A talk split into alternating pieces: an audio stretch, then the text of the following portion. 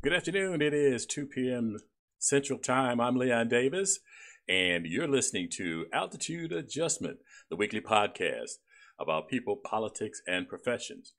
One of the uh, ideas that we have for this coming show, uh, we wanted to talk about partisan politics and how partisan politics plays into getting things done or not getting things done in our society. And we have a, a guest who is actually running for Missouri uh, governor and we'll all have a, a, a, good time. You can join the discussion if you go to our website and you can um, be a part of the discussion that's coming up right now.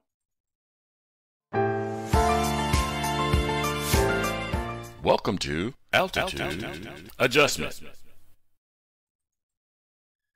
Okay, so before I bring our guests on, I um, and I get to do that because it's my podcast and I got the controls. So I get to do what I do. Um, so to uh, yesterday, uh, no, I think it was this morning, I ran across an article that was to me the epitome of partisan politics.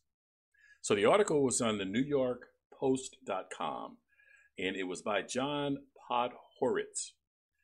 And the title of the article is Obama's Latest Outrageous Political Games, a reminder of how he opened door to Trump.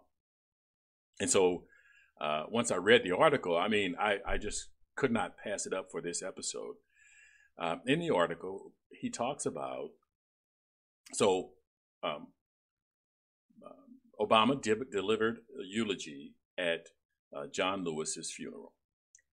John Lewis being a civil rights activist, uh, Obama brought up civil rights for DC and Puerto Rico, which is a an American um, territory, and how these uh, areas should be granted statehood so that they can be included in being able to vote for president. Mr. Podhoretz um, lambasted this uh, um, Obama's eulogy, calling it uh, politically motivated. Um, I would think that anybody that's you know an activist, you would talk about activism at their funeral, and that that would be natural and not necessarily a political stunt. But in the article, and um, I'm going to leave a link to the article in the description. So find the podcast either on uh, YouTube or one of the audio uh, sites, Twitch, uh, Stitcher, uh, iTunes, and uh, you can read the article for yourself. But in the article, he uh, all of his arguments, in the entire scope of his arguments, was that D.C. and Puerto Rico should not be given statehood because they're predominantly Democrat leaning areas. He has he he is willing to deny people, deny citizens of the United States the basic right to participate in self-governance by being able to select the president of the United States simply because and based entirely and solely on the fact that they are Democratic leaning or his assumption that they're Democratic leaning. And um, so, there was a, a couple of other things in the article, but that was just the gist of it. And to me, that is the epitome of partisan politics. It is not about um, making a better community, making a better society, building a better world. It's about my political views being the dominant political view. So I'm going to ask my guests to come in. I'm going to introduce Mr. Eric Morrison. He is running for the Missouri governor. Thank you for joining us today. Good afternoon. Thank you for having me. It, has been truly it started out as a pleasure. So, so have you encountered, or what is your experience with partisan politics? Well, Warren, I uh, just just in light of what you just mentioned, and when you were talking, I'm I'm thinking um, how how how the level of dogma can infiltrate something as uh, sensitive and something that is um, uh,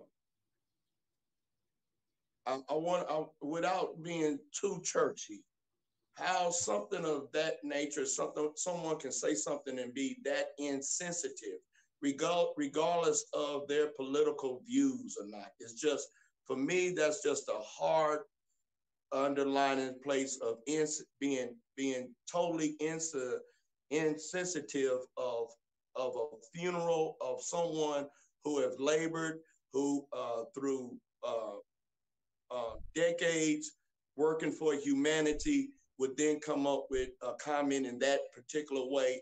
Just regard, I don't even care about whether they're what political party they represent.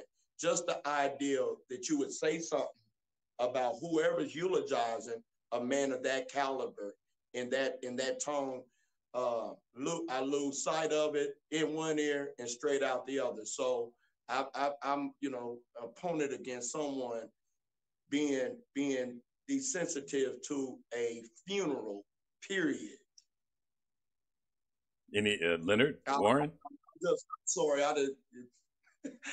no, that's the way we work on this podcast. Say what you have to say, um, and and you know we'll always respect your opportunity to say what you had to say and not interrupt you, and give you a full opportunity to get the idea out that you're trying to get out. Because if we don't understand what you're saying, then we're just talking past each other and not talking to each other.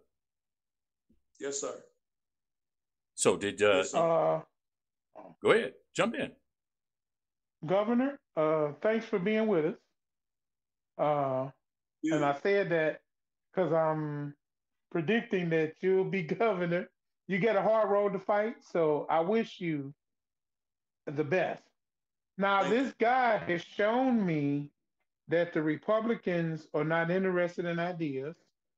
Uh, as you've seen, since uh, New, uh, Mitt Romney ran against Obama in the second Obama race for president, the Republicans went about all across the country trying to get rid of the voting rights for black people, people that they consider most likely to vote Democratic, all this purging of the voter rolls and what have you. They don't want to put their ideas out there and win on a show of ideas. They just want to win. So instead of winning Democrats over with coming up with some non radical ideas, they present us with uh, radical people like Louis Gohmert, Ted Cruz, uh, Mitch McConnell, and other people. And then they try to get rid of the vote so their people could win. Because because you notice in an election where the vote is spread out and it's made for everybody to vote, they tend to lose. But when it's a short vote, when it's a vote where they tend to win, it's where less people are voting and less ideas are heard. So well, let me let me say this. Fact, let me let me say this. Okay. So so so both sides do some partisan politics, where the politics of what they're trying to accomplish are simply about is it a polit- is it is it a uh, Republican view or is it a Democratic view? And so the, the concern then is is that healthy for our democracy? That we hash that out? Is that a necessary part of trying to get things done? Yes, you you have to put both views up and let the public choose. You don't try to eliminate a portion of the public because they don't agree no, no. okay, you. so so partisan part, politics. Healthy part of democracy. Healthy part of democracy is you exchange views and you vote for the candidate that's most likely to see things the way that you do, not get rid of the candidates that don't. So only the people that see views like you can vote. Okay, so so partisan politics is about so um,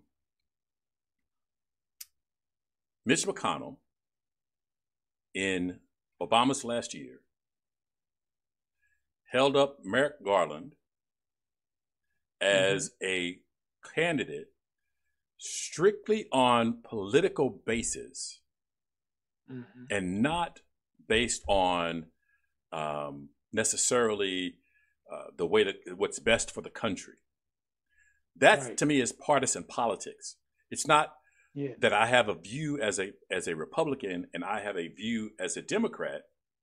It's it's legislating based solely on my political party affiliation and not rational, logical um, differences in in a position. Warren, can I can I just interject uh, with the with with the climate that we're in right now? And I don't know if this was some questions that would be later asked or, or a, a part of the conversation, but with the climate that we're in right now and uh, two pandemics that are are not going away anytime soon with COVID 19 and with the protesting against injustice. With this climate that's right now, to even for for any party to really still be trying to get their ideology pushed across, I think it is it's, it's insensitive. Uh, I'm using that word because of, of what has COVID-19 caused to all people. Uh, uh, and right now, I don't think we should be engaging ourselves in so much of who's right, who's wrong, whose ideology should be the primary one versus looking at how can we at this time cross lines and bring healing to a state, to a nation across the board right now in light of uh, COVID, heal uh, uh, in light of protesting against the injustice, equality. That should be our concern in versus, you know, trying to push an ideology. It just adds to the tension. It just adds to the hurt. It just adds to uh, what COVID 19 uh, has done in, in years of injustice that has, has been going on in our country. Absolutely. Yeah. Yeah. So, so some of the, in, in, in that, trying to accomplish that. So there are people like yourself who see the bigger picture, who are trying to address issues regardless of whether you're a Republican or a Democrat, COVID 19 does not care. It will devastate you, your family, and uh, your life, you know, for years to come. But we had, um, there was uh, people pushing to open the economy and not deal with, um, not deal with, you know, the the the, the possible backlash, backlash from COVID 19 being unaddressed simply because if they if if the if the economy didn't look good then their political party was going to get just beat up in the election. So it wasn't about so the decisions that were being made weren't about saving lives. It wasn't about saving businesses. It was about saving a political party, plain and simple. And they were willing to sacrifice businesses, they were willing to sacrifice people's lives, they were even willing to sacrifice parts, parts of the country simply on the string that if we show people we're trying to open the economy, that that it should favor us as politicians. And that's and that's what I'm saying. You're you're right. I agree with you 100% that we should address issues based on the public good. But, but um, political partisanship seems to be creeping into every aspect of our political discourse. Yeah. Yeah. Anybody yeah, want to join me? Well, the, what the politicians don't understand you take care of the medical end, you get everything you want. You get people taken care of, you're losing less lives, and you get to open the economy up. Uh, other countries like South Korea, for example, they got in there, they got early with testing, they got early with skip tracing, and they didn't go through losing 100, 200,000 lives like we have. At one point, we were number three, now we're number one. Uh, because we had a president who chose to not address it. We have a political party that choose to not address it. And when people work for these politicians, such as Louis, Louis Gohmert, the knucklehead from Texas, who told his employees, uh, don't come to work with masks on, and berated his employees that did. Now he's got it. And we don't know how many other people he's given that to because he was around without. And and and you take care of what happens first. Take care of the medical first. Keep the numbers down. Then you can open up the academy, the economy, excuse me. Don't get me wrong, I get it. For people whose businesses were lost, whose income were lost, I get it. I get it. That's why we had to take care of this medical. If you try to do everything like you had it before and you don't take care of the medical, you have what we're getting now. You have what we're getting now. And so let's take care of the medical. Let's take care of our people because it's people that made our economy. It's people right. that get out and vote. That's it's right. people that allow the politicians to do everything that they're doing. And we can't have all of this, let's get these people sick, let's get them dead. And then had a buffoon using his office to try to postpone the federal election, to screw with the post office so the votes don't get there. He's trying everything he can to keep power. You had four years to do this, and you did nothing. People are dying because of you. The economy is getting bad because of you, because you sat here and you did nothing. All right, it's time for the next person to run and time for you to get out the way. So do you feel like I'm sorry, go ahead. No, I was just uh in in what what uh, uh Mr. Leonard just said and you as well, uh Warren, in uh now you guys may have come through the womb of your mother into a rich house and there was no debt in your house. I yeah, I don't know. I but that wasn't my case. Okay. That wasn't my and so and so uh, my dad, my dad laid into me when my family was we were we were new, my wife and we had three little kids. And I was trying to save money by leasing a Windstar van. And I went to my dad and said, "I'm I'm saving money. I have that van." He's he was commending me on how the van looked and everything. He said, How much are you paying for that? And I said, I'm leasing. He said, You leasing? And my dad went, you know, start crazy on me and said, You'll never own it.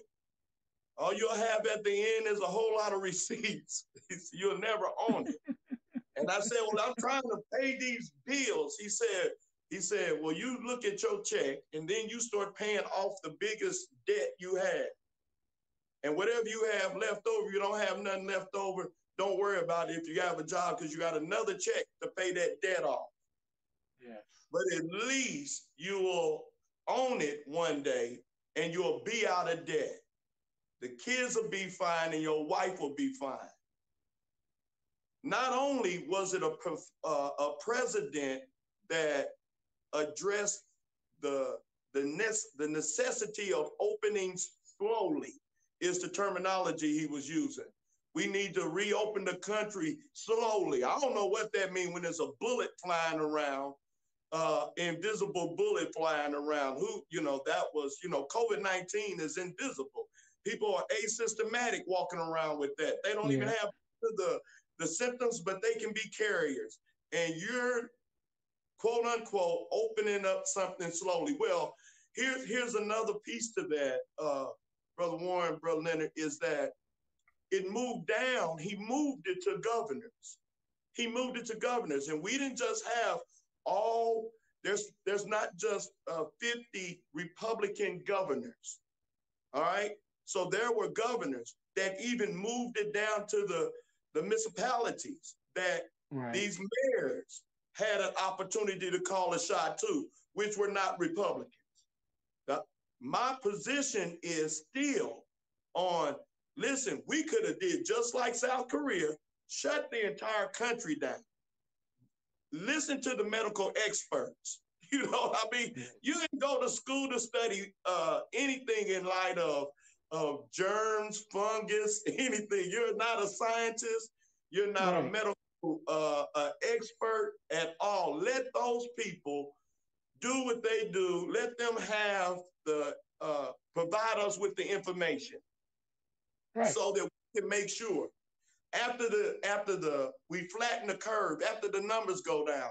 This is what I do know is that you then you go to the federal government and say now start dumping money back into this economy, back into these small businesses, back into these cities, these municipalities, now start dumping money back in. And it might it might not jumpstart the economy in in a year and a half or two years, but the but the financial experts would say it won't take as long as it did before uh, re- reigniting and re-stimulating our economy. So you shut everything down and you get people healed. And then you put the money in because the money ain't going nowhere and we can always print up more money and pay a debt off later. But you can't bring back a life. Once a life is lost people are still affected. That already come out of covid-19 their respiratory systems are still uh, affected and probably will be for the rest of their life. So in that in that position i just i just you know it was it was just a, a trickling effect from the president all the way down to the mayors of, of cities. And so i thought well, I thought that um, so so you're right, and and the problem is that our political system is so built on me against you, dividing us. It, it has to be two sides to an issue. There can't be one side of the issue. There can't be let's save our people, then save our money. It has to be well. I want to go save our money, and uh, and and I don't want you to be able to save our people because if if you save the people, then they're going to vote for you and not vote for me. And so and so how can we in a system that encourages this kind of conflict it doesn't just it promotes this kind of conflict in fact um, they don't have uh, on any one news program you look at it they don't have any one set of ideas that are consistent between the people that are talking. So it's not like it's not like the people that, that they have four people on there and four people are talking about, um, well, if we shut down at this rate, you know, and each person is talking about shutting down at a different rate, but they're all talking about shutting down. It's usually they have to have somebody on there that's going, that's the wrong approach. That's the absolute wrong approach. And and usually the person who's who's pitted against the other group is pitting is is fighting against what's being said simply from a political standpoint. In other words, we all know that shutting down was right. There's there's ample evidence that shutting yes. down was the right thing to do. How can someone argue not? What well, what is the rationale? Here's what we here's what we have. Uh, going back to what Mr. Eric was saying, in states like Georgia, Texas, Iowa, where the Republican leaders just kept passing the buck down. You got city mayors who was trying to deal with it. Now, after they made after they made preparations to deal with it, like the governor of Georgia filed suit against the mayor of Atlanta. The mayor of Atlanta who caught the virus and self quarantined herself, she put in restricts to stop the spread of it in her city. Well, here comes the Republican governor of Georgia to follow suit, saying she can't do that. Uh, Houston was the last city in Texas to get really hard, which and it shot up everywhere in Texas. Well, they took the power away from the highest elected official or judge in Houston to bring it back to the governor of Texas, who decided that Houston didn't have the right to shut down the things to protect their city. Another city in Iowa, then our Republican governor filed a suit to keep the city in Iowa, I forgot which city it was, to keep from allowing that mayor to do anything. What I saw, and I see it's a show called The View, and Meghan McCain, who was a daughter of the late Senator John McCain, she always going around preaching, I'm a small government conservative. We just can't have the big government. This pandemic showed why we needed a big government. But unfortunately, it was a small government conservative who's thinking like her who got involved and wouldn't do anything. And you're you're asking governors and mayors to do something that was on the hands of the, the, the federal government.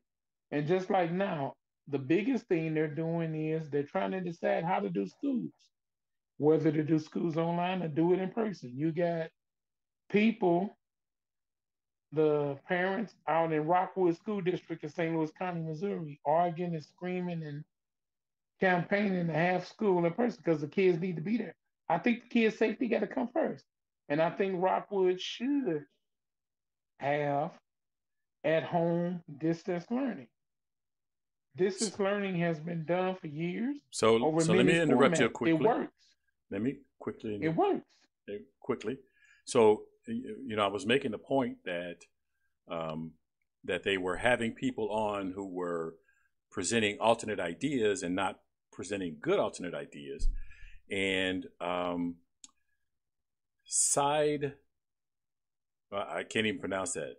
Uh, so we got a comment simply uh, that that that they have those people on simply for the appearance of nonpartisanship. And I agree that it's simply for the appearance of nonpartisanship. But what happens is it throws a wrench into solving problems because now we've entertained people who ha- have not, in, in true honesty and earnestness, attempted to provide a solution to a problem, but only um, were included in the conversation because they were against the other side's take on trying to resolve the problem. I think you have that. You got to give it a chance because you never know where your solution comes from. People have all kinds of ideas, and you never know where your solution could come from. Uh, you give it a try. We know what we need to do in this country, but it's not going to get done as long as we have the person in the White House that's doing it. I mean, Governor, you had mentioned education as one of your platforms for running, uh, Mr. Eric. What about education that you were running on as far as your platform for running for governor of Missouri? I want to. I'm gonna just take a step back and then I'll answer that question. Thank you, Mr. Leonard Ford, too. In light of uh, those individuals that that present, uh, Mr. Warren, that present or have the appearance, I believe is how you said it has the appearance of wanting solution, but their motive is just to be there to uh, create to continue to create the, the hostility and the, the lack of moving forward with the, the necessary solutions because there are solutions. And, and if we could get past uh, when we're uh, the, my favorite book is the Bible. That's my favorite book. It's the Bible. And uh, Isaiah, the, Isaiah said, uh, "How about we coming and reasoning together?" In the business world, there's there's such a terminology of tabling, and tabling it until each party can walk away satisfied without compromising, but it's taking care of the whole. Everybody profits from it. So there are solutions. We just got to get to, uh, Brother Lynn, like you said, get to the right people uh, wherever they exist to make sure that these solutions are being uh, uh, um, applied and we're getting down the road and getting beyond this. Here's here's the prophetic voice that is necessary right now. There is a generation that is coming. These these arguments that we're having right now are, are in light of people of the past and not people of the future. because the generations that are coming right now are not really in tune with we don't really we we don't even understand how we got here and and, and it's looked upon as a, a form of ignorance to them. I can't believe that my my great grandfather was doing this. I can't believe that we accepted this. That is the conversation of the the millennial and the generation x that is coming. So if we're not going to implement ideals and solutions for them then we're gonna get stampeded. We're gonna get straight ran over because they're coming and they would love for this generation of uh, pioneers to open up doors for them to come through. The question in light of the education, again, this is one of the most complex situations that's uncharted. If, if we had a blueprint, it would be, you know, something great, but there's no blueprint. This is uncharted and again, the health issue that the health and the resources, the uh, uh, wealth disparity areas in our states or in this state suffer from the ideal automatically of, of homeschooling, virtual schooling. That is not going to transpire whatsoever in light of of kids that have no resource, have no access to Wi-Fi, you know, computers, and then some of their intellectual levels will not give them the attentiveness to sit in front of a computer. They need they need to be in a classroom. Now the health issue now again is is is brought to our attention because this child and this other child has not. I'm gonna go down the line, brother Leonard. All right, this child okay may not have COVID, passes it on. I know we want the kids to wear masks. I'm just giving you the uh, lightweight picture of where in the rooms I've been in and listening to educators talk. Here's a child you ready to now put this mask on their face for eight hours. That is going to be a challenge all by itself. This child subject to uh, uh, contract the, the virus. Now they got to go home. They have siblings at home. These things are being are are are needing to be taught all the way through.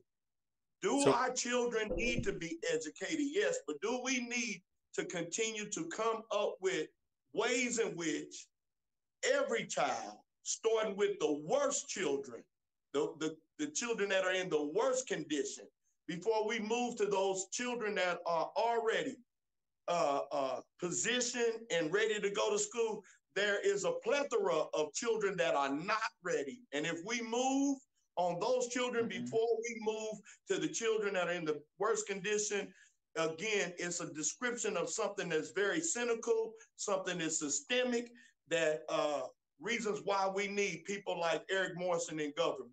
So Eric Morrison as government so, to make sure that these things are not uh, are, are going unaddressed again. So so so let me let me ask this question because we you talked about making sure to, to open up schools and we have two trains of thought as far as open up schools. We have the health issue, and we have the need for children to not be away from structured environment of learning for too long. But the argument that's being presented for opening up schools is simply that they should go to school.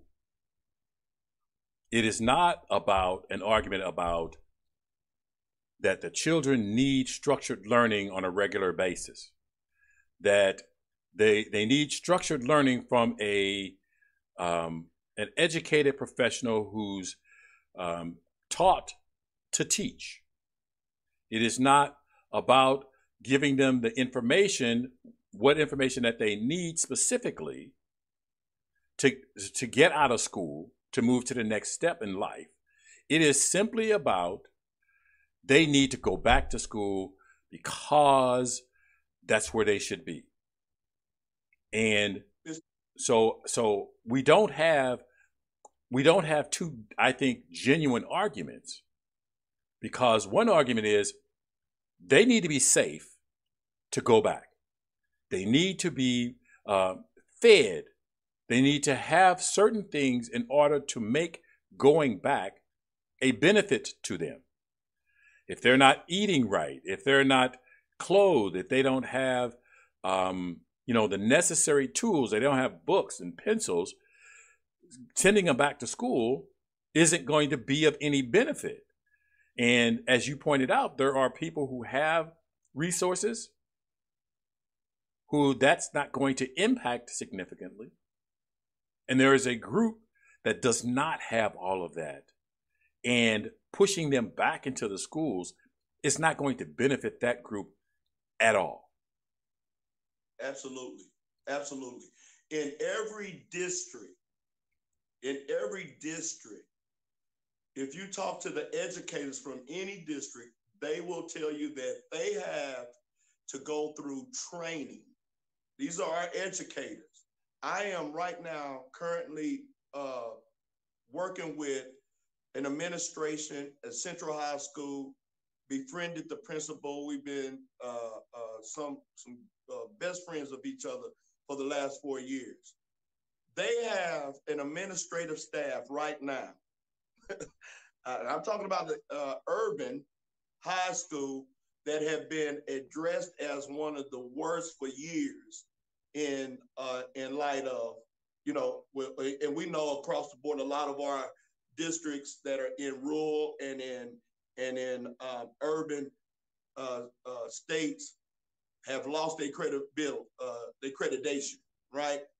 And so, but this is administrative staff here at Central High School that have been trained. Listen, because they know that when kids come to this high school at the ninth, at, at, at freshman level or ninth grade level, that they are already going to face a child that are predominantly most of the children reading at fifth and fourth grade reading levels, right?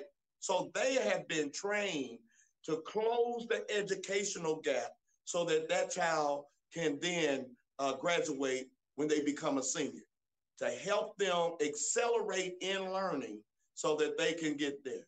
So the to speed and push kids back to school when you have trained educators that know how to close the gap of education again is it are people who are not thinking through what's best for the child, what's best for the parent, and what's best for that educator.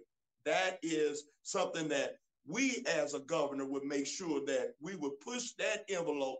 Listen, we have trained professionals. Let the trained professionals do what they do. Let's make sure that everybody's safe and taken care of. So, um, uh, we could, I think, beat this uh, up a little more because my concern is is that um, we're not unfortunately going to change the motivation of people who want to do things not necessarily for the benefit of their constituents, but for the benefit of their party. Um, yeah. So, so one of the things I'd like to try to address is what do we think can help move those people to a position of where they start to consider the impact of their actions on someone else. So, in other words, how, how do we? Is there a way to have a conversation with the uh, the president or a governor who's pushing to open up schools without doing all of the grunt work to make that an effective behavior? Is there a way to get them to? Because you can give them all the facts. You can right. you can give them all the facts. You can explain to them how um, uh, how that is not going to benefit the kid, but that's not their motivation. They that that's not their primary goal. Their primary goal is um, to be uh, reelected.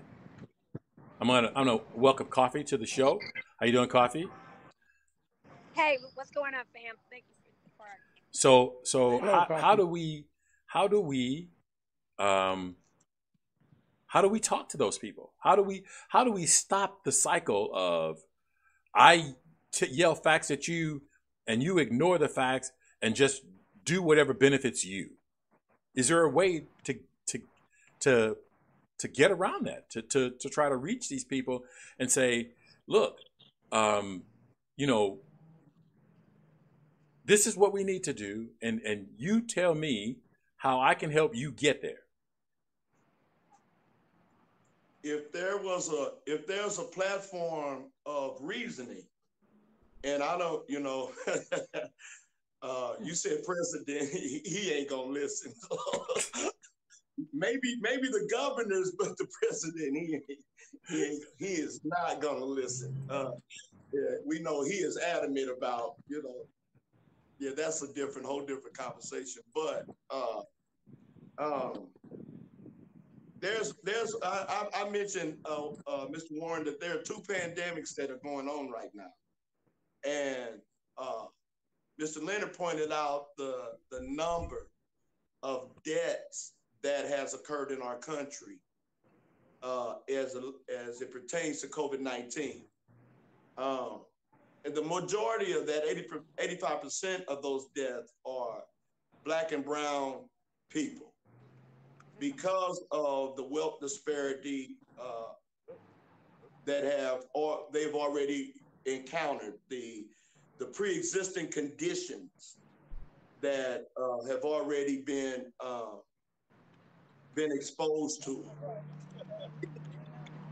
This conversation to persuade, trying to persuade somebody that's adamant has to go to that level of which really took place with the George Floyd's death that provoked a protest that brought attention to individuals and say, hey, you're going to have to stop thinking this way and pushing this agenda because we've already seen it through COVID. It's been it's been exposed to you through George Floyd. And what you don't want is to go through, if you happen to win, another four years of this, another two years, whatever the term uh, position that they're looking for. So it's not a threat, but it is that you carry the weight of, again, a level of affliction on a people that uh, are now trying to fight to get just to a place called equality. And if it ain't, if it isn't happening in your house now, you you know, this is what we used to say. You know, it ain't if it ain't if they knocked on your front door yet, uh, keep waking up, and pretty soon the thing that you are trying to push up on somebody else will be at your door. So it's best for you right now to let's begin to work to make it better for everybody else. Other than that, we have uh, we just have that have what's going on right now continue to go on for years to come. So um, Sid, I think he told me to call him. Let's see. He told me to call him Sid. Yeah, those can time Sid. So Sid's been pretty active here, and I appreciate that. And thank you for tuning in, Sid. I really appreciate you being here. Uh, the podcast is for you. Um, he says, I think these problems really are making non voters more interested in getting change. That's the group we need to be focusing on, I believe. And and I, I to some degree agree that we should focus on non-voters, but non-voters are non-voters for a reason. Um, there is no non-voter in the United States that has not heard you need to get registered and vote. There is no, now I'll say it again, there is no non voter that has not heard that they need to participate in the system. And if they're not voting, it is for a reason.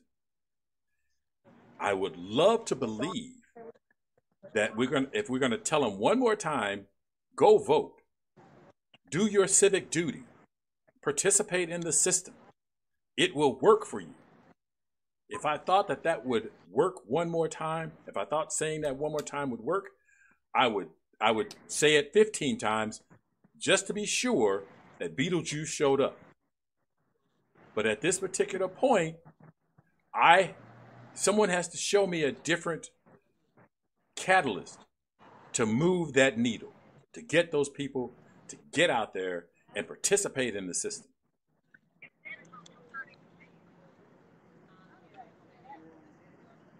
So, Mr. Warren, I think.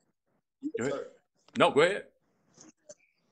No, I'm just, you know, again, uh, a lot of people uh, haven't, over the past, have not seen anything change due to uh, elected officials. And they don't see nothing change because a lot of elected officials that they have seen have come into uh, communities. We see the pandering that takes place, and this individual goes, makes promises, goes to office, and don't fulfill them.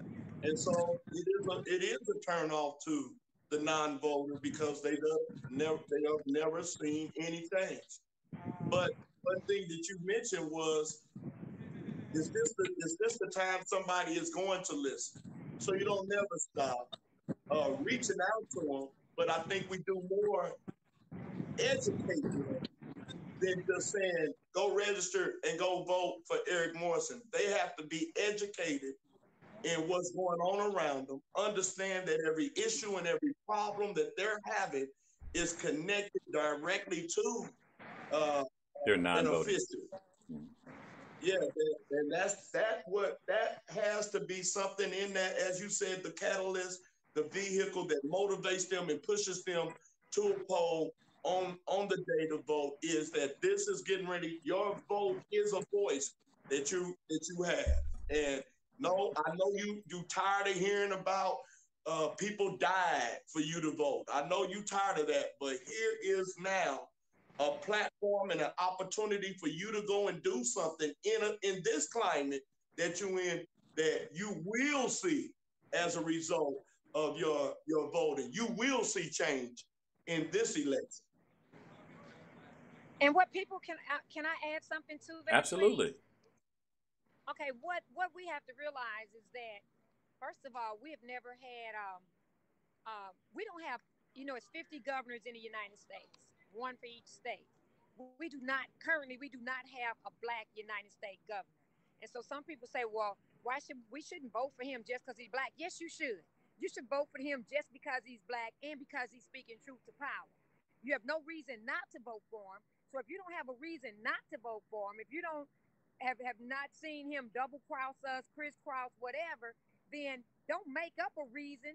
Don't have don't create a reason not to vote for him. Give him a chance. Yes, we need to have proportionate political representation. And if we are 13, 14% of the United States of America, then we should be holding 13 or 14% of the elected positions. We're holding less than 4% of the elected positions. So because he's black, should be a reason that black people should vote for him and anybody white people. And because he's speaking truth to power, because he has walked his talk. He's not just saying what I'm going to do. This man has a history of doing things. And you know what? we, we know that every everybody black don't do the right thing when they get in office. We have a lot of sellout suckers, ignigs, or whatever you want to call them.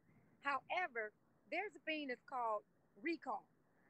And when people don't do what they say they're going to do, we don't have to let them sit out four years, six years, two years in that position. We can recall them, but give people the opportunity to do what they said they're going to do. Because we already see all the white folk we put in a position, the majority of them has not done what they said they're going to do. Or I take it back. They probably did do what they said they was going to do, but it wasn't to benefit us, the black people, the people of color, the poor people, and the working people. So we have to give our brothers and sisters the opportunity to occupy those seats and let's see what they're going to do. Okay, so um, we are about to, to wrap up. Uh, I'm going to give um, Mr. Eric Morrison an opportunity to. Um, I, I, promised him at the, the top of the hour I wanted to talk about uh, partisan politics, but I'm going to give him an opportunity to talk about his campaign and uh, make his um, pitch to the people and explain to them um, those Missourians what he is going to do for them. So take it away. Thank you, uh, thank you, uh, Mr. Leonard. Uh, thank you, Mr. Warren. Thank you, guys, uh, and uh, uh, my precious big sister, Miss Coffee. Thank you for tuning thank in. You. Good to see thank you. you. It's, Governor it's Eric Yes, ma'am. Thank you so much. Well, to to the Missourians that uh, will be viewing this podcast uh, and viewing it now and will view it later. Uh, I want to share this that I am an outsider. I'm not going to sound political. I am informed in regarding the issues that are concerning our state, our communities, uh, and people's lives. I want I want uh, those that know uh, Missourians to know that no, this is not this is not a a symbolic campaign, and this is not a symbolic person that that wants to govern them, but a person that genuinely cares about humanity. Dr. Martin Luther King said it like this: It's time for us to get past the constitutional rights and begin to get to human rights. And that's what Eric Morrison stands for the right of humanity making sure that all people are being provided for, that that everyone, no one goes unlooked and uncared for. I have a heart of uh, 26 years in ministry have implemented programs, organized programs for people. I didn't write it down because they didn't tell me, Brother Leonard, I was supposed to write all this down so it can go into a bio one day, you know, that I was going to be running for a, a political office. They didn't tell me to write everything down that I did. So I don't have it written but there is evidence of the, the level and the capacity of who I am in this community. And there's a lot of people that know that if you want somebody that's transparent, someone as uh, Miss Coffee said that will stand flat-footed and talk power to truth. That's me. I've raised three kids. I know how to say no to them. And with they uh, frowning up, crying, slamming doors, whatever the case may be, the answer is still no. You know, so we the, what it takes to make sure that what we believe in, we can push that envelope. I want Missourians and everyone to know that Eric Morrison has the competence, the capacity, and the fortitude to help. Listen, I'm not just saying that uh, for the for 2025. I'm saying that for right now because there's a lot of people that's running for positions that know about the problems that we're having. Let me understand what I'm saying, Brother Leonard, Brother Warren. There's a lot of people that under that that knows about our problems, but don't understand the problems that we're going through. Eric Morrison understands what's going on, and as a pastor, and have moved people from from the from the epitomes of, of hurt, pain, uh, uh, unemployment, sickness, suicide, you name it, uh, helping them to get re- to recover and live a holistic life. That's what we specialize in. They there are people that are running for political positions that if they lose, they're gonna go back to their vocation. This is what I do. So if I lose, I go back to serving people. So who should you have at a time right now with two pandemics going on than someone that understands the pandemics that's going on and is a servant to people? That's what I do. That's who I am. My name is Eric Morrison. I'm running for governor of the state of Missouri, and I do approve this message. So thank you everybody for joining me this afternoon. We're going to wrap this up to today. Uh, I think it has been a very worthwhile show, and I'll look forward to having everyone back next week. Thank you all so much.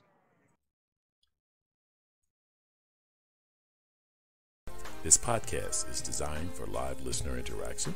Visit the website, thelionsdenstl.wixsite.com slash home for details about how to join the conversation. The video version of Altitude Adjustment is available on YouTube. Search for Lions Den STL. And the audio podcast is available on Stitcher.com, Anchor.fm, the iTunes Store, and the Google Play Music Store, to name a few. Look for Altitude Adjustment where you get your podcast and consider making a contribution by visiting anchor.fm slash altitude adjustment 2. Remember, the internet is powered by your likes, shares, and comments. So please like, share, and comment on this and other episodes because it matters. As always, be cool, be calm, and above all, be careful. Look out for the other guy because they may not be looking out for you.